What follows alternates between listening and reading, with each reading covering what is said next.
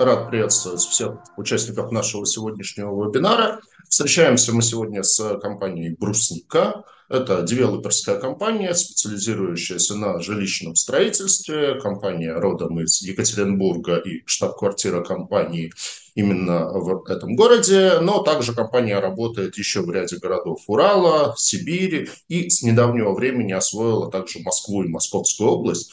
То есть, наверное, если раньше мы о компании говорили скорее как о региональном застройщике, то сейчас уже правильнее говорить как о федеральном игроке. А, компания достаточно неплохо участникам рынка известна, потому что на облигационном рынке присутствует достаточно давно. Три а, облигационных займа было осуществлено, один уже погашен, один гасится в скором времени в апреле и один гасится в следующем году. И сейчас компания ведет подготовку к размещению очередного шестого выпуска на 6 миллиардов рублей. А, выпуск будет 7 марта, книга 4 марта. А, вот, собственно, а, этому предстоящему размещению наш вебинар и посвящен. У компании довольно высокие кредитные рейтинги на уровне А- от а, Акры и от НКР. Причем прогноз рейтинга от Акры был некоторое время назад повышен с негативного на стабильный. В гостях у нас Никита Адамов, заместитель генерального директора по экономике и финансов, и Наталья Шамкина, руководитель отдела привлечения капитала.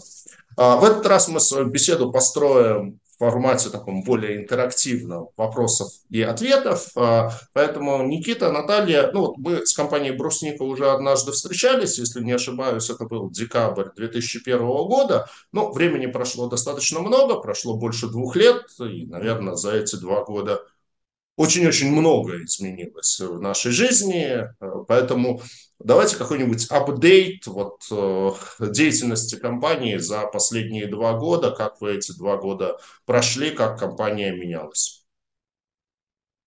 Да, здравствуйте, Сергей. Здравствуйте. Здравствуйте. А, действительно, мы общались, наверное, перед первым выпуском, еще немножко в другом составе. Первый и второй. Перед первым и вторым выпуском, да. Давайте мы коротко, наверное, пройдемся по основным изменениям, э, которые были у нас э, за эти годы.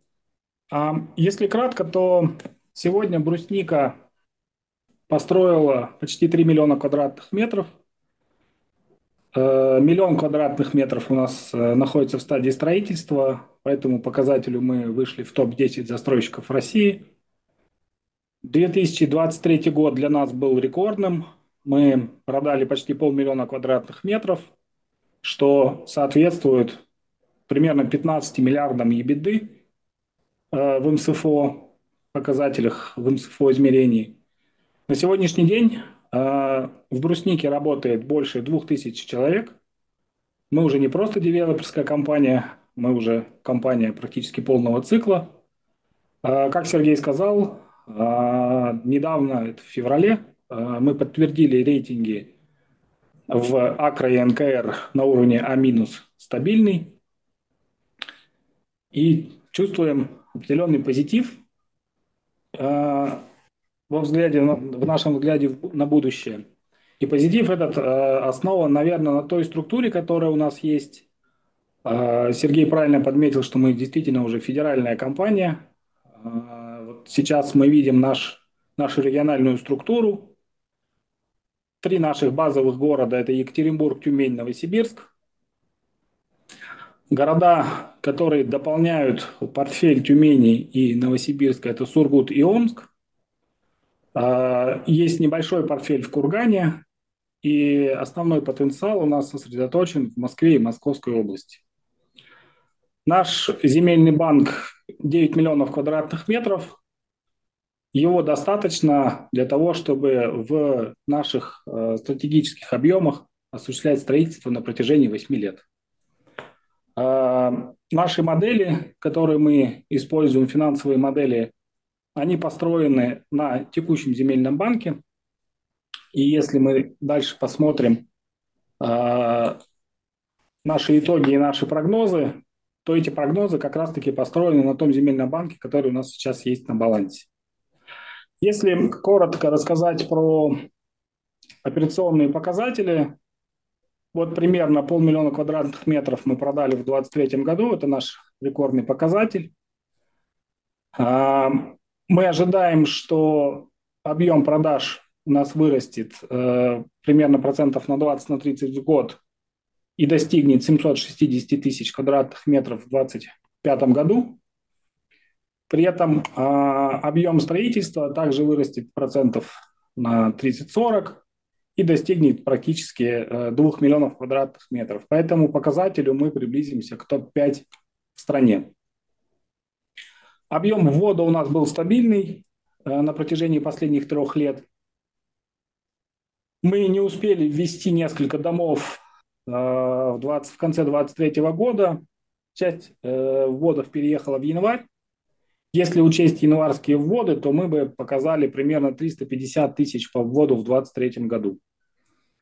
Мы ожидаем значительный рост вводов в 2024 в 2025. Это будут вводиться объекты, которые мы начали в 2022 в 2023 году. Объем реализации э, в миллиардах мы показываем. В 2023 году мы закончили год с цифрой 58 миллиардов рублей.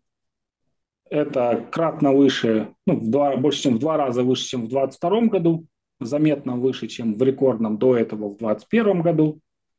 И мы ожидаем значительный рост объемов регистрации в 2024-2025 году. Основной рост объемов регистрации у нас происходит э, в результате запуска московских проектов. Чуть позже про это поговорим.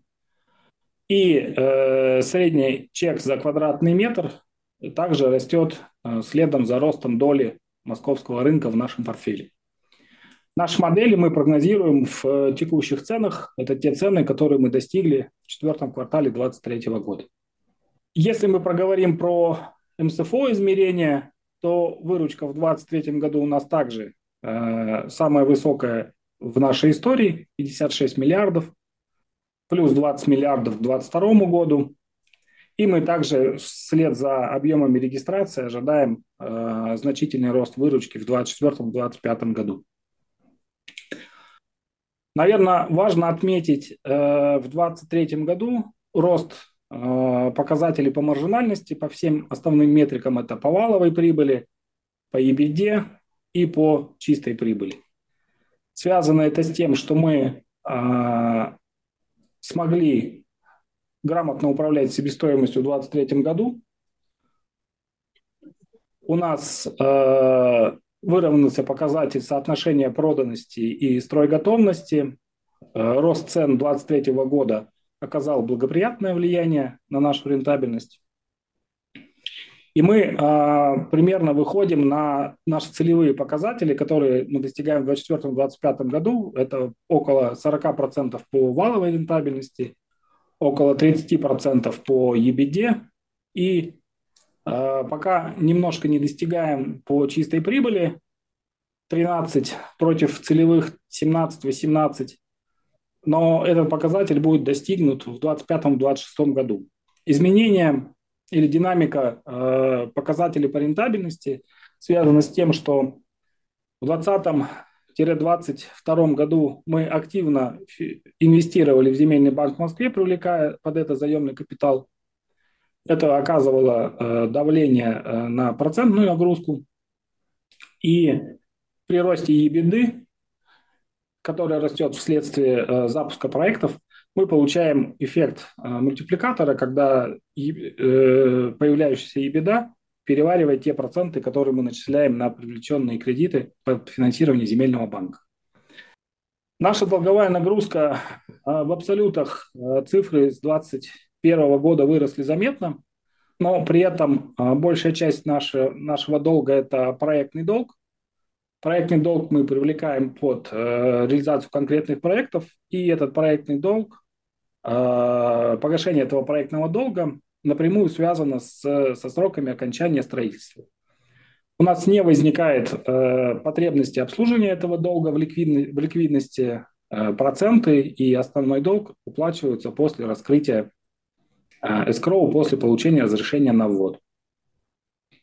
В портфеле у нас э, есть э, публичные облигации, два выпуска, которые торгуются, один из которых э, гасится в начале апреля 2024 года.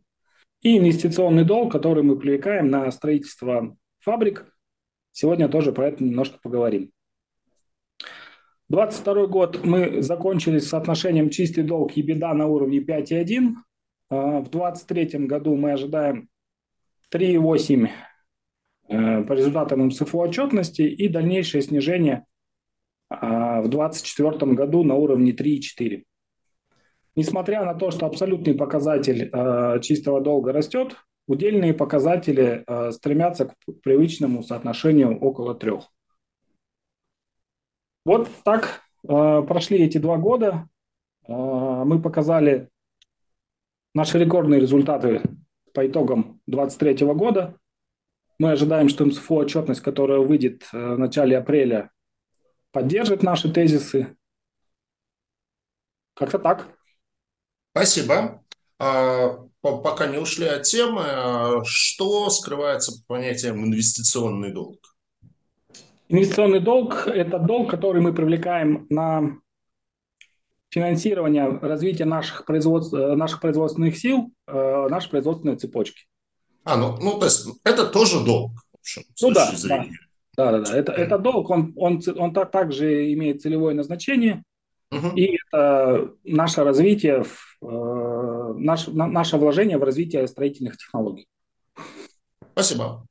А ваша картина мира рынка недвижимости? Ну, потому что, по сути своей, как бы, наверное, когда обсуждают строителей и девелоперов, э, собственно, почему, например, традиционно рейтинговые агентства не очень любили вашу отрасль, правда, сейчас вроде бы уже полюбили, судя по тем рейтингам, которые есть у вас и у ряда других компаний, но вот очень долго всегда считалось, что недвижка – это такая самая проциклическая область, что, ладно, когда все хорошо, все растет, а, то все, все, очень быстро растет в прямом смысле слова, и цены на недвижимость, и объемы реализации, но как только первые какие-то признаки какого-то кризиса, все сразу моментально схлопывается, там, цены падают, все стоит нераспроданным, и, в общем, это является большим фактором риска для, а, для, для сектора. То есть вот сейчас, ну, так, те же аналитики Акры традиционно пишут, что оценивают риски как высокие в связи с значительным уровнем просроченной задолженности и значительным количеством девелоперских компаний, допустившими дефолт за последние пять лет. Вот вы как видите картину в отрасли, насколько она, не знаю, тревожна или наоборот, она сейчас максимально благостная? Ну, смотрите, эм, вы правы с точки зрения того, что все, все циклично, бывают хорошие годы, бывают годы э, турбулентности, и они действительно там один следует за другим. Э, с точки зрения методологии рейтинговых агентств, там действительно есть так называемая крышка по рейтингу для девелоперов, и находясь э, в отрасли девелопмента, можно сразу сказать, что ты получаешь штраф. И нужен очень сильный э, бизнес и финансовый профиль для того, чтобы при прочих равных получить более высокий рейтинг. У Акры действительно есть тезис о том, что э, вот эта крышка у них обеспечена э, большим количеством дефолтов, но этот тезис э, достаточно давний и, э, как мне кажется, он не совсем полностью учитывает э, изменившуюся структуру рынка а именно ну, все, да, что вот у меня иногда такое считаем. ощущение, что, извиняюсь, Никита, что вас прерываю, что он тоже кочует из одного отчета в другой, потому что, вот, по крайней мере, если брать э, сегмент публичных компаний, ну, то есть я имею в виду компаний, имеющих облигационные займы на российском рынке, я вот, честно сказать, даже вот не припомню сейчас на вскидку, кто из э, девелоперов за последние, там, скажем, пять лет э, дефолтил. А вот, поэтому я вот тоже считаю, что такое как-то это из разряда немножко мифологии, вот это большое количество дефолтов. Да, извиняюсь, что вас прервал. Ну да, мы, мы когда тоже анализировали методологию, мы посчитали средний, средний чистый долг в девелопменте, вот среди публичных компаний, по кому мы смогли отчетность подобрать, у нас получилось, что средневзвешенный долг 1,4. Чистый долг и беда 1,4. По итогам 22 года. По итогам 22 года. 23-го еще нет, вот по итогам 24-го, казалось бы, кризисный год, э, ну, 22-й, да, кризисный, э, и действительно у нас получился средний там показатель 1,4. Понятно, есть отклонения. Мы, в частности, были таким отклонением в 2022 году. Но в среднем температура по отрасли это вот 1,4. Мы там посравнивали с другими отраслями и не увидели э, какого-то заоблачного там превышения с точки зрения долговой нагрузки. Э, при этом сам по себе долг, как я уже сказал, он четко привязан к объектам. Э, и, и долг оплачивается, да, когда раскрывается объект. Вот. И когда мы говорим о качестве портфеля, ну, портфель должен обеспечить э, наполнение escrow на, на момент раскрытия. То по своему портфелю мы видим, например, что у нас по итогам 2022 года или бюджета 2023 года по продажам э, доля готового жилья составляла в продажах 8% от объема, который мы должны были в 2023 году продать, а от объема, который мы должны были им продать в 2024 уже 4%. И среднее наполнение искроу у нас э, по итогам прошлого года было 80%, а по итогам этого года 108%. Поэтому есть все-таки вот эти э, изменения в отрасли, которые, наверное, надо учитывать при оценке кредитных рейтингов. Мы в целом, э, как я уже вначале сказал, мы позитивно смотрим на на отрасль. Мы понимаем, что отрасль является важной для государства. Э, президент, министр постоянно говорят о том, что есть задача по вводу 120 миллионов квадратных метров в год к 2030 году. Это первое. Второе. Есть задача увеличить э, долю строительства в ВВП с 7 до 15 процентов.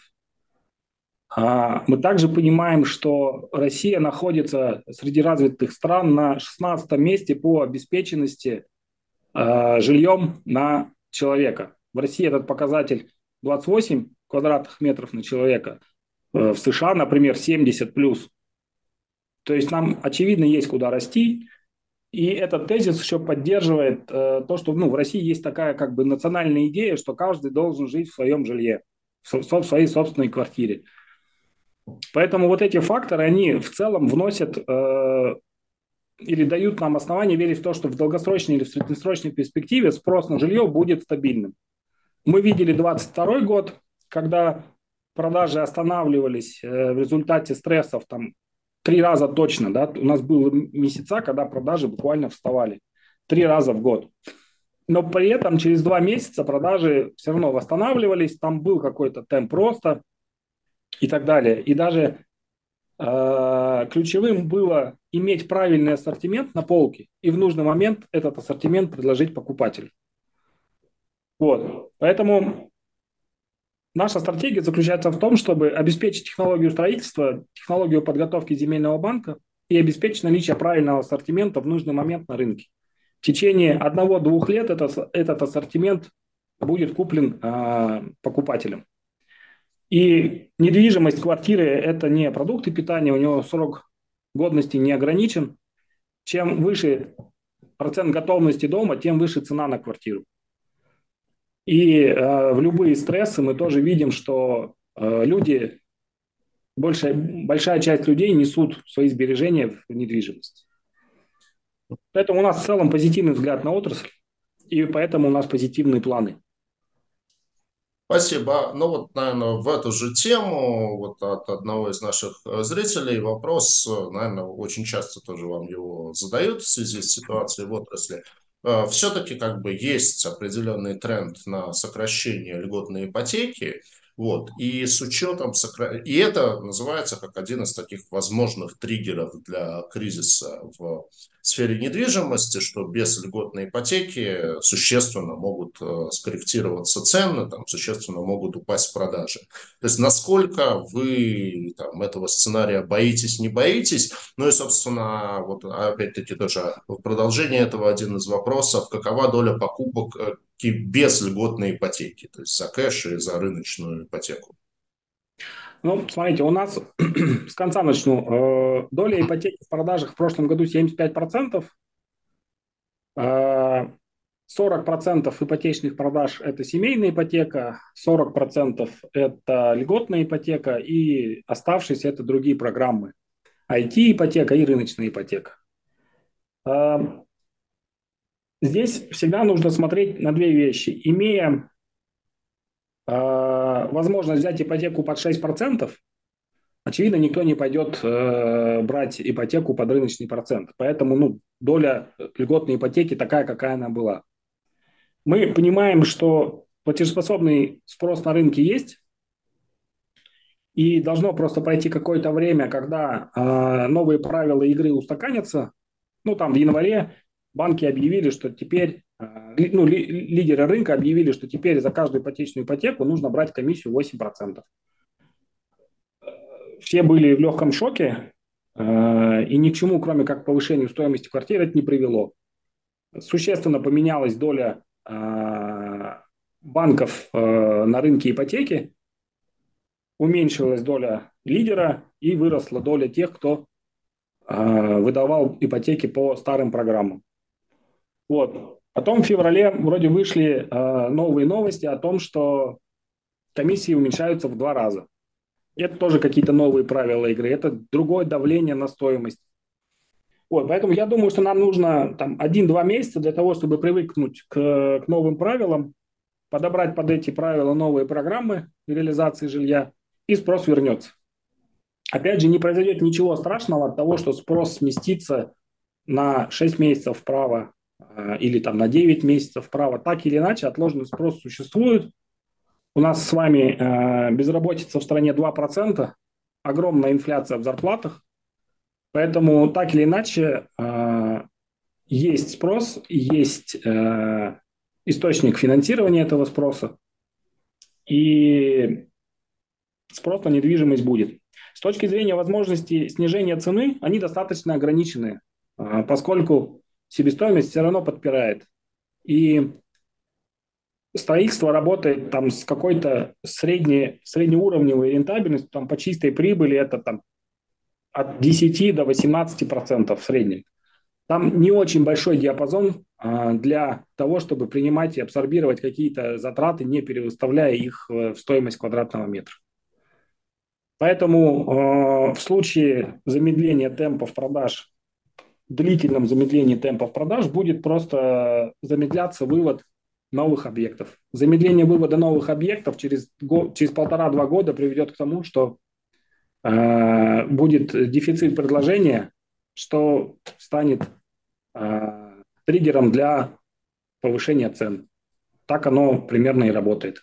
И мы видели это и по динамике 2020 года, и по динамике 2022 года. Поэтому вот такая цикличность будет наблюдаться на рынке. Спасибо.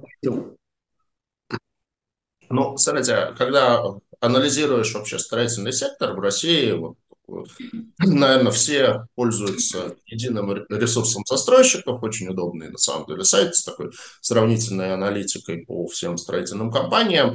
И здесь обращает место, что ваш э, в рейтинге по вводу нового жилья в эксплуатацию вы немножко снижаетесь. То есть, если там в 2021 году вы, были 18 то в 2023 году вы были уже на 26 месте. Ну, отчасти вы на этот вопрос уже ответили, а, сказав, что у вас часть ввода перенеслось с декабря на январь. Но, тем не менее, может быть, что-то еще добавить по поводу вот такого вашего сравнительного снижения позиций.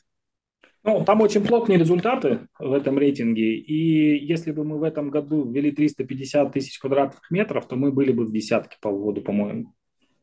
Близко к десятке. Ну, близко к десятке там и это примерно бы соответствовало нашу, нашему объему строительства, потому что uh-huh. есть большой лаг. То есть у нас э, цикл строительства там два года. Мы запускаем объект, через два года его вводим, и как раз-таки та динамика, которую мы до этого показывали, что запуски 22-23 года, они дадут свой результат в, в объеме вводов как раз-таки в 24-25 году.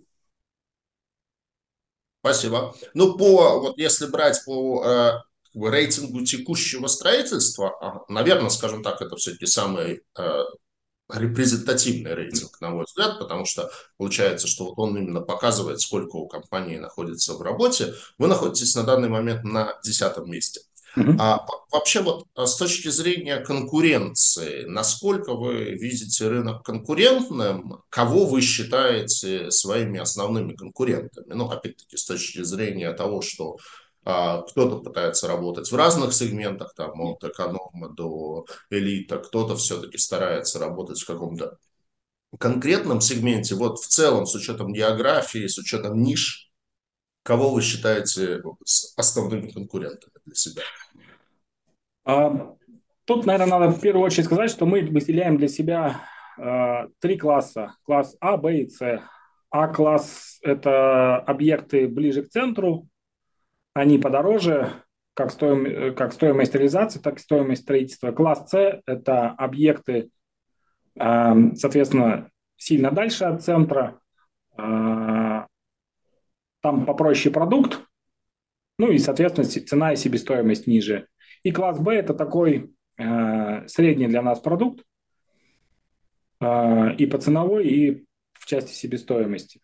Вот. И поэтому, когда мы говорим про конкуренцию, мы прежде всего рассуждаем о том, э, с кем в конкретной локации у нас конкуренция, э, какой продукт представлен рядом с нами. И нам важно, чтобы вот эта конкуренция, она была правильно нашими маркетологами там интерпретирована и ну, правильно выбрали ценообразование.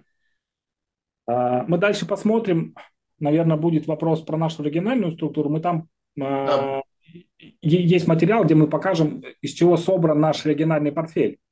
И у нас ни в одном регионе нету э, привязки э, к одному объекту или там к одной-двум площадкам. Это всегда разнообразие, и через это мы считаем, что мы не наращивая объемы в одном конкретном э, объекте, мы можем достигать э, большего объема в целом по городу.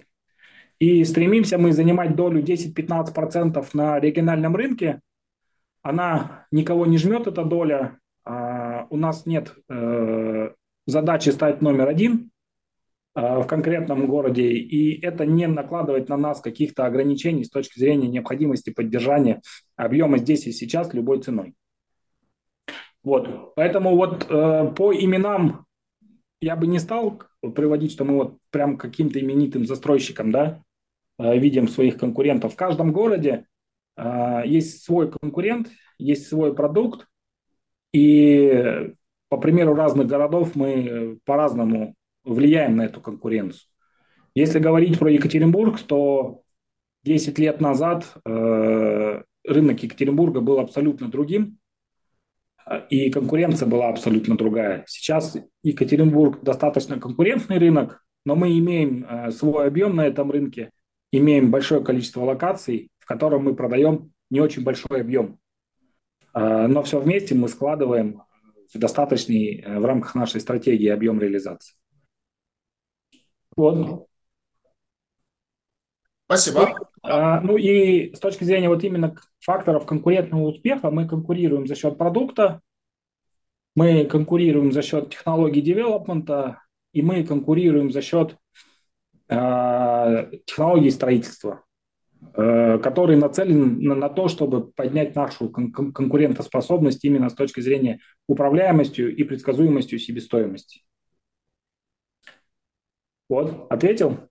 Да, спасибо. А, хотелось бы еще спросить, э, чтобы вы прокомментировали уровни ваших кредитных рейтингов. Они, с одной стороны, достаточно неплохие, то есть уровень А- у вас и от АКРА, и от э, НТР, но, естественно, как бы нет пределов совершенства, и, конечно, я думаю, что вы хотели бы видеть свои рейтинги еще выше. А, Акра в ваших сильных сторонах указывает э, сильный бизнес-профиль, географическую диверсификацию, высокую рентабельность, низкую долговую нагрузку и хорошую ликвидность. Из минусов обращают внимание на средние оценки рыночной позиции, размера и денежного потока. А НКР э, среди ваших таких сдерживающих факторов указывает низкую долю собственного капитала и высокую долговую нагрузку. То есть так немножко как даже противоречие в релизах двух агентств есть. Вот могли бы вы это прокомментировать, как вы сами видите там, оценку своей долговой нагрузки, скорее как низкую или как высокую, ну и какие шаги вы рассчитываете делать для того, чтобы, а, возможно, ваш рейтинг а, увеличился?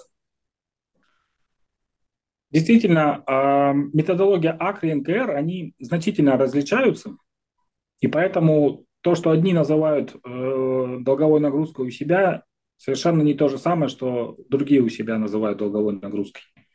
Мы смотрим в, ну, в комплексе да, результат оценки, и там, и там получился минус. Вот, поэтому находимся в диалоге с, с агентствами, э, поясняем особенности учета э, застройщиков, потому что он не всегда прямолинейным. Э, есть там какие-то нетипичные операции, которые нужно пояснять, как отразились в отчетности. Вот. При этом э, с точки зрения соотношения капитала к заем, собственного капитала к заему, действительно есть, э, мы согласны с тем, что доля заемного капитала высокая, но опять же это результат то есть, тех решений, той стратегии, которую мы приняли э, в 2020-2021 году. Мы сознательно пошли на то, чтобы использовать возможность э, бриджевого кредитования 0 на 100, когда земля покупалась э, с нулевым собственным участием, э, в перспективе того, чтобы выйти на московский рынок. Э, в 2024 году мы планируем запустить 4 площадки. Одну мы уже запустили в 2023, и еще 3 запустить в 2024 году в Москве. И мы сейчас видим, что купив землю на заемный капитал, даже с учетом той ставки, которая, кстати, фиксированная и не пересмотрена на текущий момент, мы понимаем, что за три года, пока мы готовили землю к запуску, э, стоимость, рыночная стоимость земли выросла существенно. И если мы пошли бы покупать сейчас те же самые площадки, мы бы переплатили больше, чем а, мы начислили сейчас процент. Поэтому то решение было верным. Сейчас мы, мы получили этому подтверждение. Мы понимаем, что в 2024 году мы запустим все эти площадки, и э, в 2025 году по этим объектам будет стройготовность около 50%, проданность будет около 50%, и мы уже с этих площадок получим значительную ебеду, которая, с одной стороны, уменьшит соотношение чистый долг и беда, мы видели это на предыдущем слайде, а с другой стороны, а, позволит сформировать чистую прибыль, которая увеличит собственный капитал. Вот, поэтому наша стратегия такая, запустить тот земельный банк, который мы купили, через это увеличить ебеду, снизить чистый долг ебеда соотношение, и через это увеличить чистую прибыль, которая пойдет э, в увеличение собственного капитала. Ну что ж, план хороший. В принципе, в плане рейтинга вам вполне есть куда расти, потому что если брать рейтинги других крупных девелоперских компаний, то, допустим, у самолета это а, а у ЛСР это А, у ПК это AA минус, то есть, в принципе, там, я думаю, что потенциал там еще на как минимум на парочку ступенек, в принципе, у вас есть потенциал подняться, но здесь действительно, наверное, ключевой фактор – это соотношение долга к ебеде. Давайте поговорим подробнее про региональную компоненту. То есть вы, ну, на самом деле, как бы большинство строительных компаний в России, они изначально начинали из э, или Москвы, или Петербурга. То есть в этом плане Питер тоже как оказался одной из столицей строительного рынка, то есть ЛСР, этот самый эталон, они изначально питерские компании. Ну, то есть или, значит, это Москва, Питер и компании идут в регионы, региональных компаний, которые бы выходили на московский рынок, ну, если не брать питерские компании, на самом деле достаточно мало. Кроме того, довольно многие компании, они как бы или говорят, что занимаются только Москвой, вот все, занимаемся Москвой и кроме Москвы нигде ничего не делаем. А, или наоборот, там, остаются в своих регионах и говорят, нет, в Москву мы не пойдем. Вы, получается, как бы работаете и в Москве, и в регионах. Вот можно как бы ваш взгляд на то, как, где, какие тенденции на каких рын, рынках, э, где сколько вы строите в моменте, где сколько вы планируете строить, там, скажем, такой среднесрочной перспективе. У нас есть такой слайд, э, паспорта наших городов и тот тезис, о котором я говорил до этого, что у нас есть три основных города – Екатеринбург, Тюмень, э, Новосибирск, и количество площадок в каждом из городов. То есть больше 10 площадок в каждом городе. И это подтверждает мой тезис о том, что нет зависимости в этом городе от успеха одного или неуспеха другого проекта. А, мы там обеспечены земельным банком. В Екатеринбурге это 10 лет, в Тюмени это 8 лет, в Новосибирске это 10 лет. Мы видим а, объем регистрации, мы чуть дальше посмотрим а, наши планы в каждом городе. А, в Омске у нас пока одна площадка на полмиллиона квадратных метров. Мы планируем в 2024 году сделать небольшие инвестиции, увеличить количество площадок до двух-трех и запустить их в 2025-2026 Э, году. В Сургуте у нас 6 площадок. Э, вот Сургут э, нетипичный для нас город. Мы стратегически хотим там продавать 100 тысяч квадратных метров в год, и это 30% рынка Сургута. Мы видим там потенциал по продукту, что мы можем достичь этих показателей. В Москве у нас сейчас 4 площадки. Мы получили первый РС в 2023 году, начали первые продажи Э, во второй половине ноября и продали за полтора месяца 7 тысяч квадратных метров. В этом году мы получили еще один РС э, в запущенном в 2023 году проекте и получили еще одно РС э, в новом. Нам осталось получить два РС, и мы ожидаем, что это мы сделаем там в первом, втором квартале 2024 года и запустим продажи с 1 июля остатков объектов. И Московская область у нас э, 9 площадок, э, полтора миллиона запас э, земельного банка. В этом году мы продавали один дом. В 2024 году мы хотим запустить 6 домов на двух площадках и э, запустить последний дом в Видном. Вот это наш профиль земельного банка и регионов наших. У нас э, в Екатеринбурге, Тюмени и Новосибирске наша доля не превышает там 10-15%, и мы вот хотим там и остаться. В Сургуте и в Омске мы считаем, что в целом конкуренция нам позволит занять более высокую долю, 20-30% в перспективе трех лет.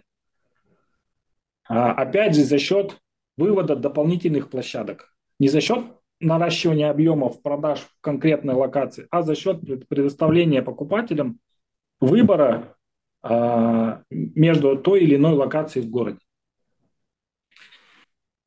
И если посмотреть на наши прогнозы по объемам продаж до 2025 года, то мы видим, что э, вот в Екатеринбурге мы с 2025 года планируем э, плюс 30 тысяч э, продаж в год. Мы планируем запустить хорошую площадку почти в центре города и добавить выбор нашим покупателям, поскольку в центре мы сейчас практически не представлены. Тюмень, Курган.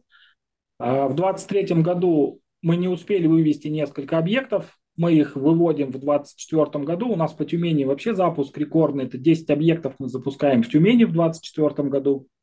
И опять же, за счет новых локаций мы ожидаем, что мы сможем продать почти на 20 тысяч а, больше квадратных метров, чем в 2023 году. И чуть-чуть подрастем в 2025. Новосибирск примерно остается в тех параметрах, которые мы достигли в 2023 году. Омск плюс-минус э, флет остается. В Сургуте мы подрастем на 15 тысяч примерно, опять же, за счет нового ассортимента. И вот наш основной рост – он э, сконцентрирован в Москве и в Московской области. Э, в 2024 году мы запускаем 4 объекта. Наши продажи составят э, 70 тысяч квадратных метров. И они немножко подрастут э, в 2025 году за счет того, что мы в 2025 году будем весь год продавать, а в 2024 мы по ряду объектов запуски ставим на 1 июля.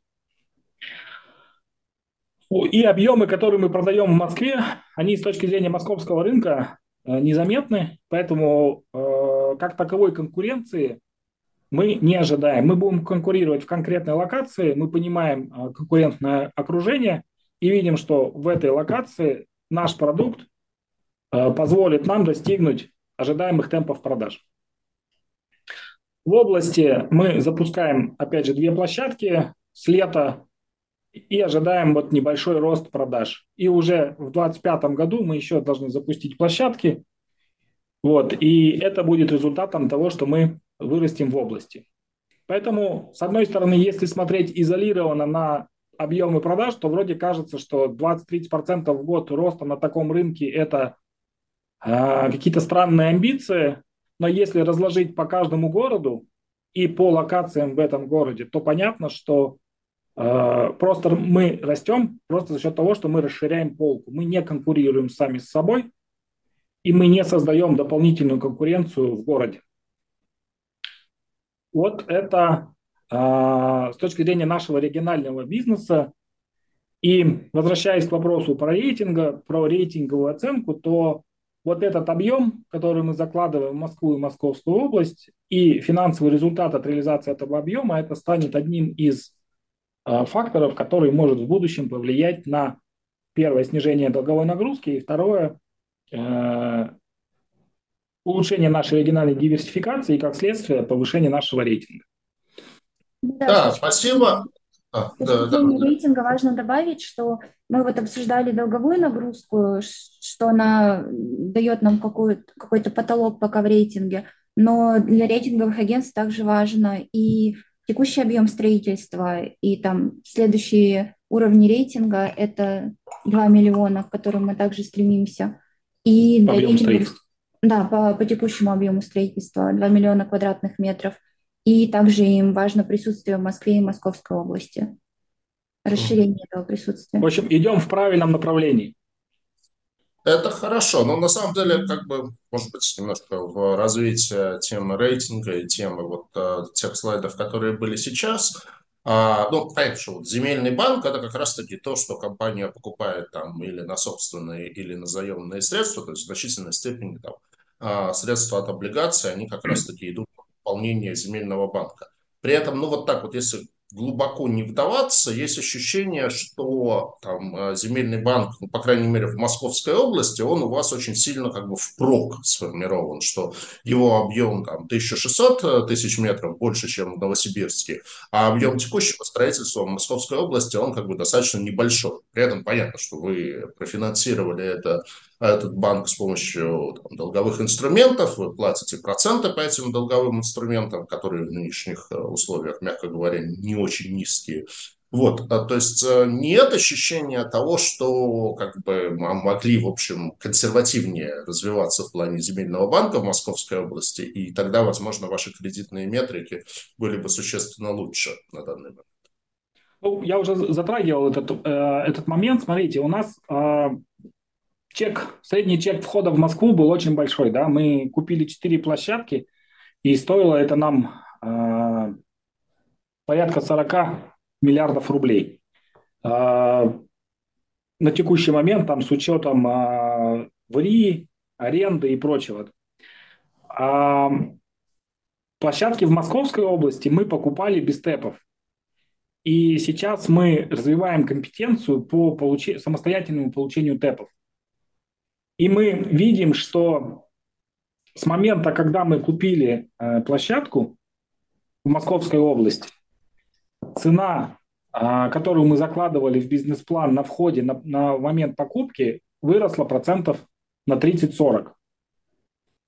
А проценты, которые мы сейчас начисляем на этот долг, они нам дают э, ну, приростом 25% к стоимости земли. При этом важно отметить еще раз, что э, все ставки по тем кредитам, которые мы брали в 2021 году, они фиксированы, они не по ключ плюс. То есть это тоже важный момент, и который характеризует качество нашего кредитного портфеля.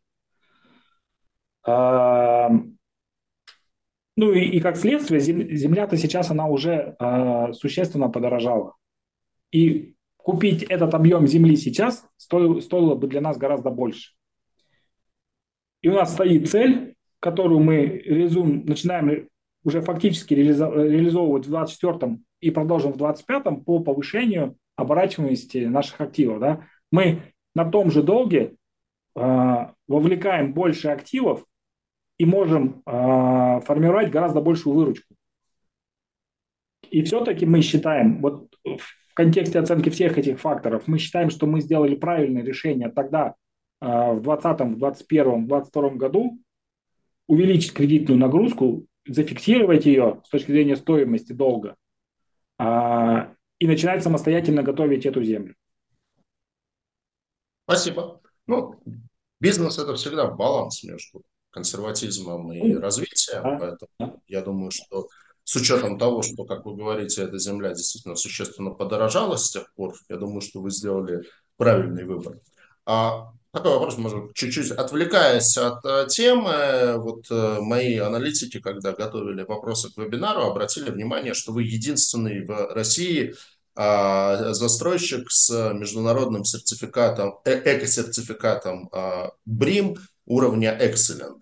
Можете прокомментировать, что это значит с точки зрения строительства и с точки зрения потребительских качеств, и насколько это важно плане продаваемости жилья, то есть, условно говоря, это извиняюсь за выражение, понты, или это действительно то, что позволяет эффективнее и лучше продавать жилье конечным пользователям? Ну, хороший вопрос. И, ну, если э, немного шутки добавить, то после нас Брим просто ушел из России. Вот, поэтому никто не успел после нас получить сертификат. Да? Вот. С другой стороны, Брусника всегда себя рассматривает как э, инженерную организацию. И наша задача формировать и строить, и менять облик городов таким образом, чтобы нас, на, наше жилье, оно не устаревало через пять лет.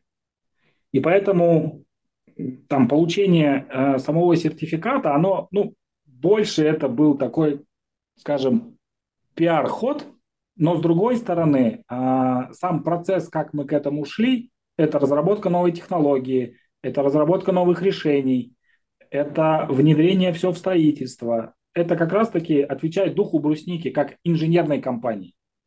Вот, поэтому пиар-ход, который держал или повлек за собой определенные э, значительные изменения в подходах компании к проектированию продукта. Вот так отвечу на этот вопрос. Ну и это в том числе подтверждение того, что наш продукт развивается и завоевывая награды и сертификаты.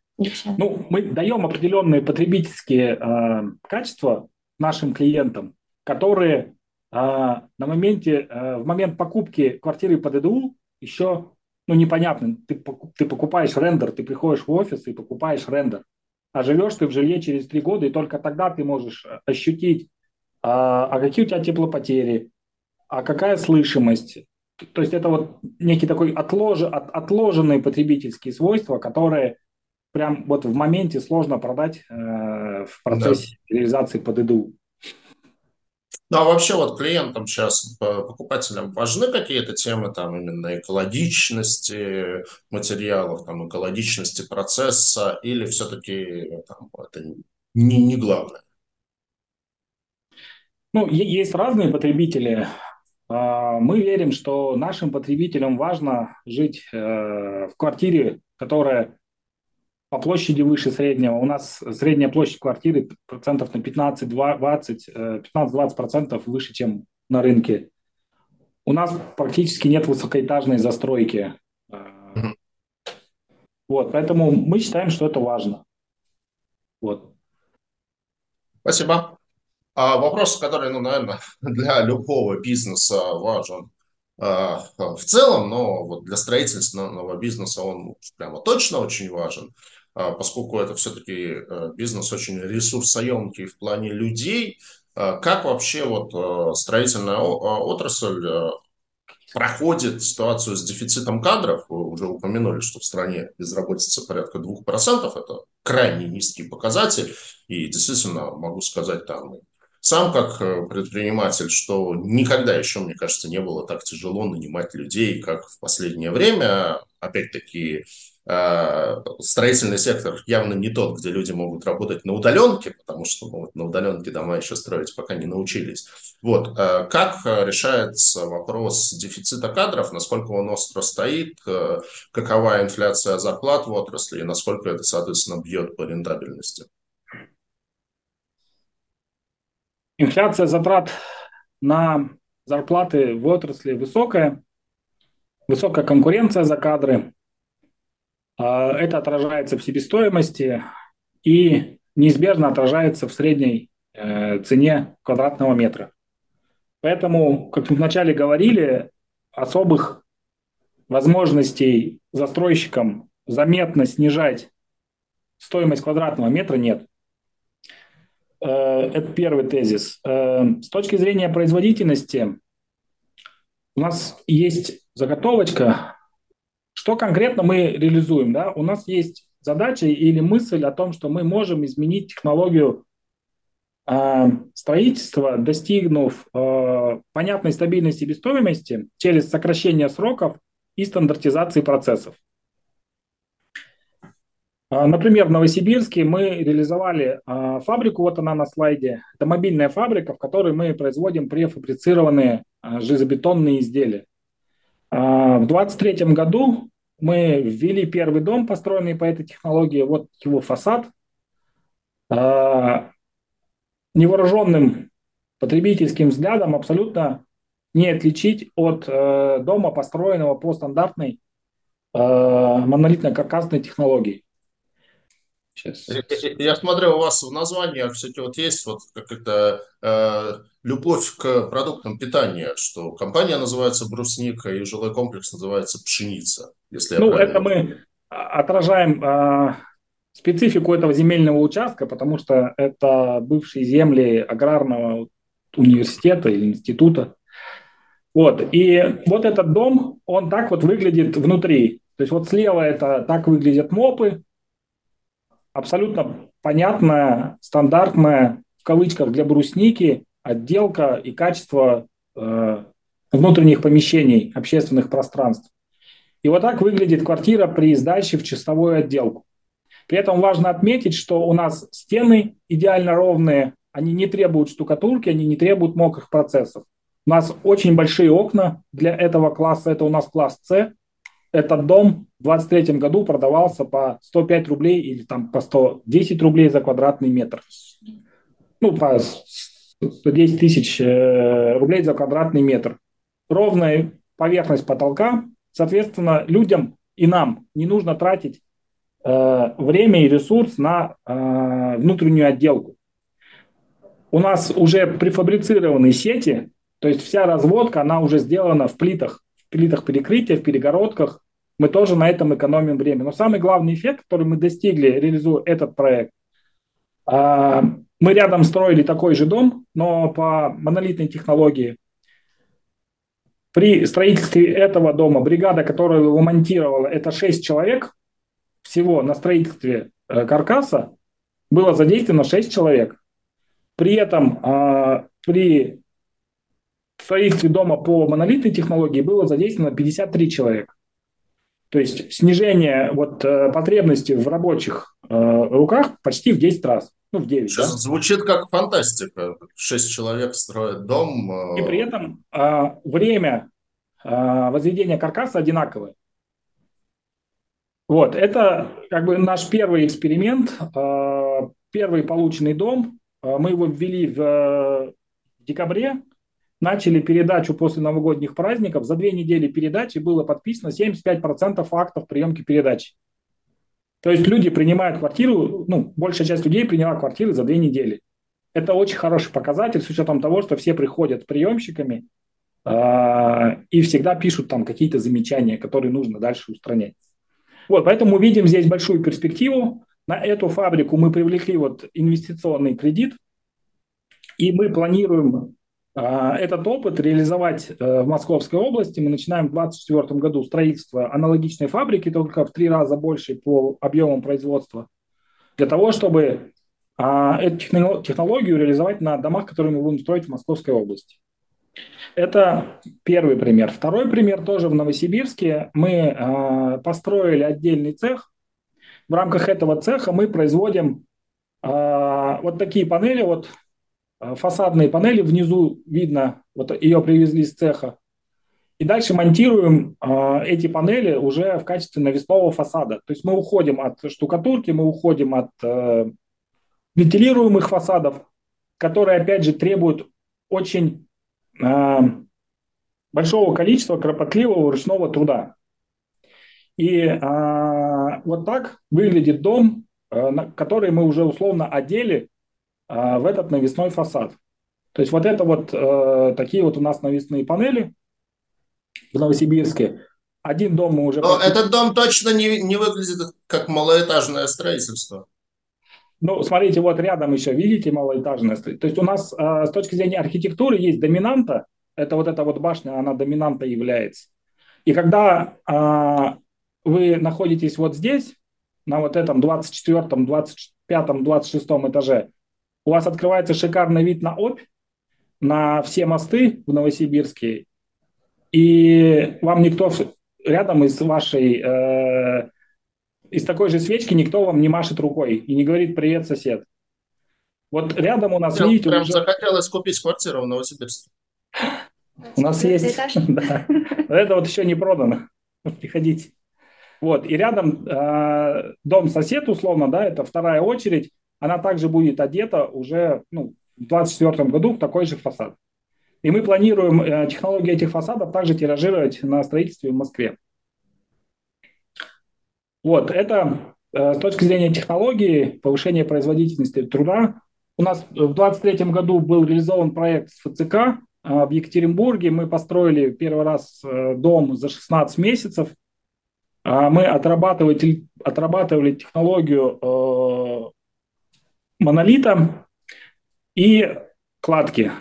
Нам удалось достичь роста производительности труда по монолиту в два раза, а по кладке в полтора раза. И сейчас э, ребята тиражируют эти наработки уже в Тюмени. Поэтому вот э, в, в этих направлениях мы видим э, свой потенциал, экспертизу, э, как отвечать на вызовы по постоянному удорожанию и дефициту рабочей силы. Мы когда говорили про наши конкурентные преимущества, мы хотели э, на самом деле еще немножко продукта показать. Я вот эти слайды а, промотал. Хочу быстро пройти, вот чтобы, ну, как бы сложилось а, правильное впечатление, когда мы говорим про продукт, о чем мы говорим. Да, и почему мы считаем, что тот продукт, который мы делаем, он при любой конъюнктуре рынка найдет своего потребителя и будет э, реализован с каким-то лагом.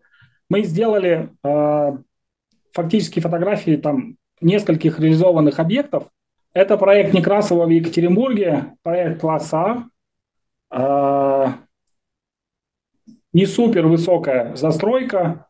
А, секции вот здесь сбоку это 8 этажей. И вот тут в, уголке там будет тоже своя доминанта. Есть хороший парк внутри, не видно, к сожалению. Но вот у нас первый слайд, с которого мы начинали, это было приближение вот этого входа, входной группы. Э, это тоже проект класса Б в Екатеринбурге, северные кварталы, тоже невысокая застройка, э, много зелени, разный уровень э, двора, закрытый двор, во дворе за счет этого тихо, не слышно трафика, разный массинг фасадов, здесь вот разные варианты по летним помещениям, утопленные, балконы, Э, летние террасы наверху, летние террасы на первых этажах. Вот это европейский квартал в Тюмени, это проект класса Б. Небольшие тоже вот урбан-виллы, 6 этажей, тоже большое разнообразие с точки зрения э, возможности э, летних помещений, там террасы, балконы, открытые, закрытые, достаточно приватные э, как-то подъезды, да, когда тебя всего 6 этажей, в принципе, для людей, которые не очень любят соседей. Очень много зелени, опять же, вот э, во дворе. И окружен э, нашим же объектом, создает, ну, опять же, тишину, приватность, птички поют по утрам. Вот сертификат БРИН как раз был в, в этом проекте в Тюмени, в Европейском квартале. Да, да, вот на этих объектах, на одной из Urban Ville был получен сертификат БРИН. Вот Новосибирский европейский берег. Э, внимание уделяем общественным пространствам. Это набережная. У нее там протяженность больше километра. Э, мы от начала, э, вот наш дом первый тут стоит, и мы вот от начала этого дома идем к, на протяжении всей, всей речки и нашего проекта. Это паркинг Э, класс С, самый, самый наш базовый продукт, Екатеринбург. Вот здесь такая фитозона сделана, такой аккуратный паркинг. Мы считаем, что человек приезжает в паркинг, уже должен чувствовать себя, как будто он приехал домой. Приезжая в паркинг, чувствует себя в парке. Ну да. А, это вариант реализации летней террасы в Тюмени. Зелень, паркетная доска, большое пространство, последний этаж, невысокий последний этаж. Слушай, ну выглядит круто, выглядит скорее как такая ну, терраса прям, в а, частном доме. Да, это, это прям реализованные проекты, мы пока, это не рендеры, это вот так вот э, будут жить наши жители. Живут уже. Живут, да. Дом уже сдан. А, социальная инфраструктура все больше и больше а, в регионах а, местные власти делают упор на том, что застройщики должны не только э, ну, как бы обеспечивать место под социальную застройку, но и непосредственно реализовывать сами эти объекты. В 2023 году э, мы сдали школу в Новосибирске. Э, детский сад мы сдали в конце, в сентябре в Видном. В 2024 году мы сдаем э, школу в Видном. И вот пример реализованной школы в Новосибирске. Вот это вот вместо стандартного актового зала у нас а, большой атриум с прозрачной крышей. А, школу мы сдали в 23 году. В этом году там уже происходит э, ну, учебный процесс. И мы были вот две недели назад, три, э, приходили посмотреть, как живут дети. И вот здесь вот реально был, ну, собралось человек, не знаю, там, может, 100 и у них тут танцы происходили. В общем, очень круто вот э, пространство было реализовано. Если бы я учился в такой школе, вы вырос бы другим человеком, наверное. А, так выглядит класс химии. Очень большие окна. Эти окна мы тоже производим на своей фабрике. Это деревянные окна. А, такого же формата окна мы планируем а, в Видном а, установить в школу. Ну вот, это мы хотели про продукт рассказать. Угу, спасибо. Чтобы понять, на чем базируются наши конкурентные преимущества. Вот. И про выпуск я сейчас дойду тогда до условий выпуска. Понятно, что цели, я думаю, это прежде всего рефинансирование, потому что у вас в апреле гасится ваш э, крупный выпуск там, примерно на 4,5 миллиарда, и Э, тот, который гасится в 2025 году, он начинает амортизироваться, поэтому как бы цели достаточно понятны. Вопрос скорее в том, а вы сейчас размещаете его с фиксированной ставкой на три года. При этом, ну, такой вот как бы консенсус аналитиков, он в том, что ставки будут снижаться, то есть если там залезть на Сибонс, на консенсус прогноза там, по той же ставке ЦБ, то на конец там, 2024 года скорее люди видят там 12, может быть, даже чуть ниже. Вот. А вы, получается, как бы фиксируете достаточно высокую стоимость заимствований на 3 года.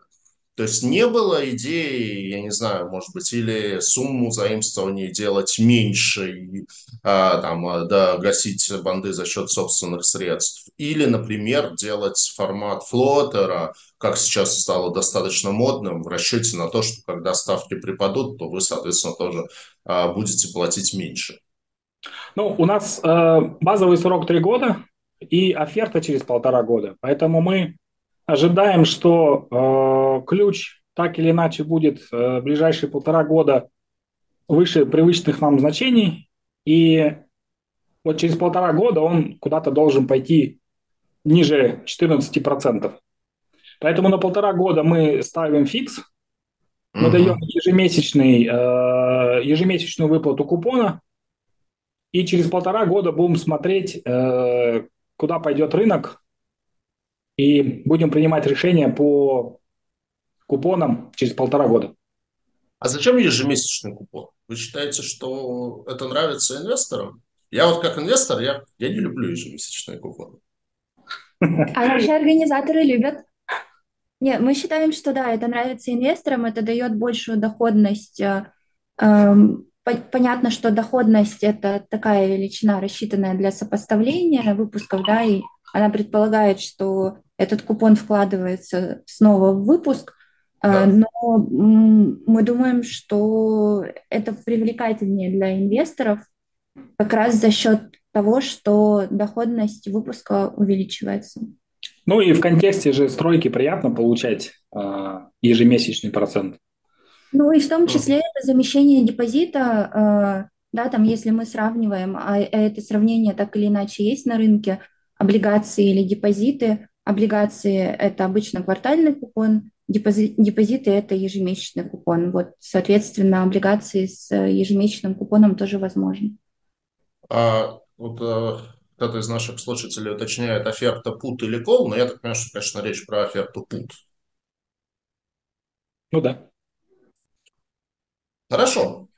А, такой вопрос, наверное, как бы тоже, который сейчас люблю всем задавать. Э, ну, сейчас параллельно как бы классическому рынку облигаций в России еще появился рынок того, что называется ЦФА, цифровые финансовые активы. В основном это тоже плюс-минус классические облигации, но выпущенные на другой технологии, на других площадках.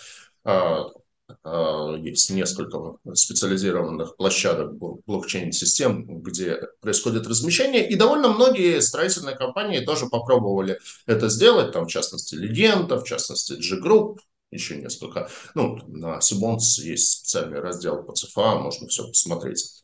А у вас не было таких планов тоже поиграться? Тем более там на самом деле есть какие-то более интересные инструменты. Там можно сделать с, с привязкой к стоимости квадратного метра, там чуть ли не с них стоимости квадратного метра в конкретном доме.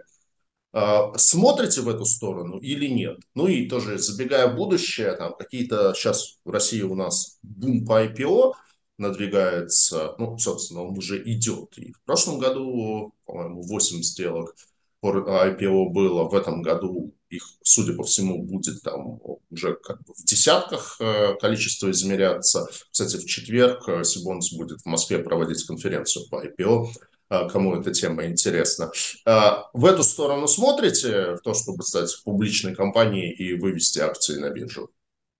Ну, давайте с ЦФА мы видим примеры этих ЦФА, но в контексте тех объемов привлечения, которые нам нужны, мы пока не видим там э, интереса и объема, да, и непонятно, как дальше рынок, какая ликвидность у этого рынка будет.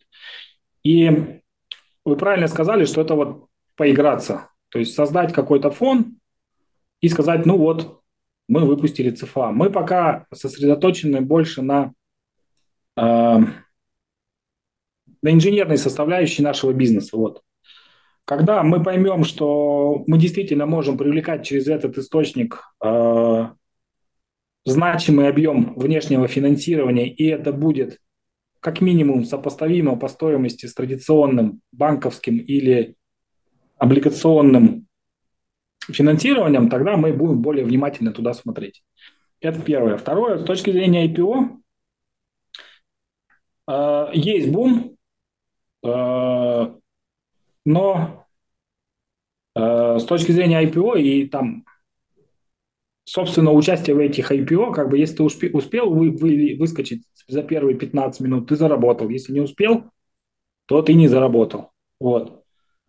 А, мы пока не рассматриваем вариант, что в среднесрочной перспективе мы идем а, на IPO именно капитала, Э, наша задача построить и развить компанию, которая э, будет устойчивая и генерить для акционера или акционеров э, доходность, стабильную доходность чуть выше, чем в среднем по рынку. Вот, когда мы дойдем до этого состояния, тогда мы еще раз посмотрим свою стратегию э, дальнейшего развития и отношений с потенциальными акционерами. Пока мы хотим сосредоточиться именно на развитии технологии э, самого продукта, девелопмента, строительства и создать там будущую акционерную стоимость, которую мы уже потом можем с более высоким мультипликатором либо реализовать в чистом денежном потоке для одного акционера, а, либо реализовать это с мультипликаторами для многих акционеров. Спасибо. Давайте пробежимся по тем вопросам, которые нам задали наши участники, и на которые мы пока еще не ответили. Так, значит, про льготную ипотеку поговорили. А, какие объемы будут построены в Москве, поговорили. Так, доля покупок метров без ипотеки поговорили. А, есть ли рост спроса в регионах, ориентированных на ВПК? Ну, не знаю, какой из ваших регионов в большей степени ориентирован на ВПК, но вот есть ли какой-то такой а, фактор? Ну, пока сложно. Э, ну, как вынести решение? Екатеринбург – это регион, ориентированный на ВПК или нет? Ну, Омск – это регион, ориентированный на ВПК или нет? мы понимаем, что там есть потенциал, и, опять же, мы присутствуем во всех крупных индустриальных центрах э, страны. Соответственно, э, тот дополнительный доход, который будет формироваться в предприятиях, связанных с ВПК, э, он так или иначе будет стекаться в, в эти региональные центры, и мы станем косвенно участниками или получателями этого спроса. Спасибо. Так, за счет чего будет расти цена? За счет смещения в продажах на московский регион, за счет смещения в более высокий ценовой сегмент, за счет изменений себестоимости, ну, в каждом случае знак вопроса. Если несколько причин, то какова пропорция, в какой пропорции они соотносятся?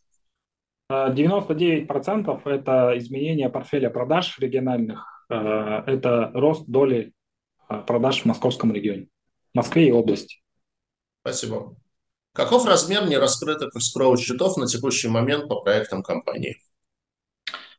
Остатки escrow на конец э, этого года 64 миллиарда, остатки escrow на конец прошлого года 40. 40. Mm-hmm. Или 37 миллиардов, вот как-то так. 40, вот где-то этот диапазон. Спасибо. Ну и продолжение этого вопроса. Какой уровень ставок сейчас по проектному финансированию? Как наполняются escrow счета? И какой объем раскрытий запланирован в 2024 году? А, сейчас, секунду. 35 миллиардов остатки на конец прошлого года. Угу. Нет. Сейчас, секунду. 35, нет. 30, да, 35 миллиардов на конец прошлого года и 64 миллиарда на конец этого года.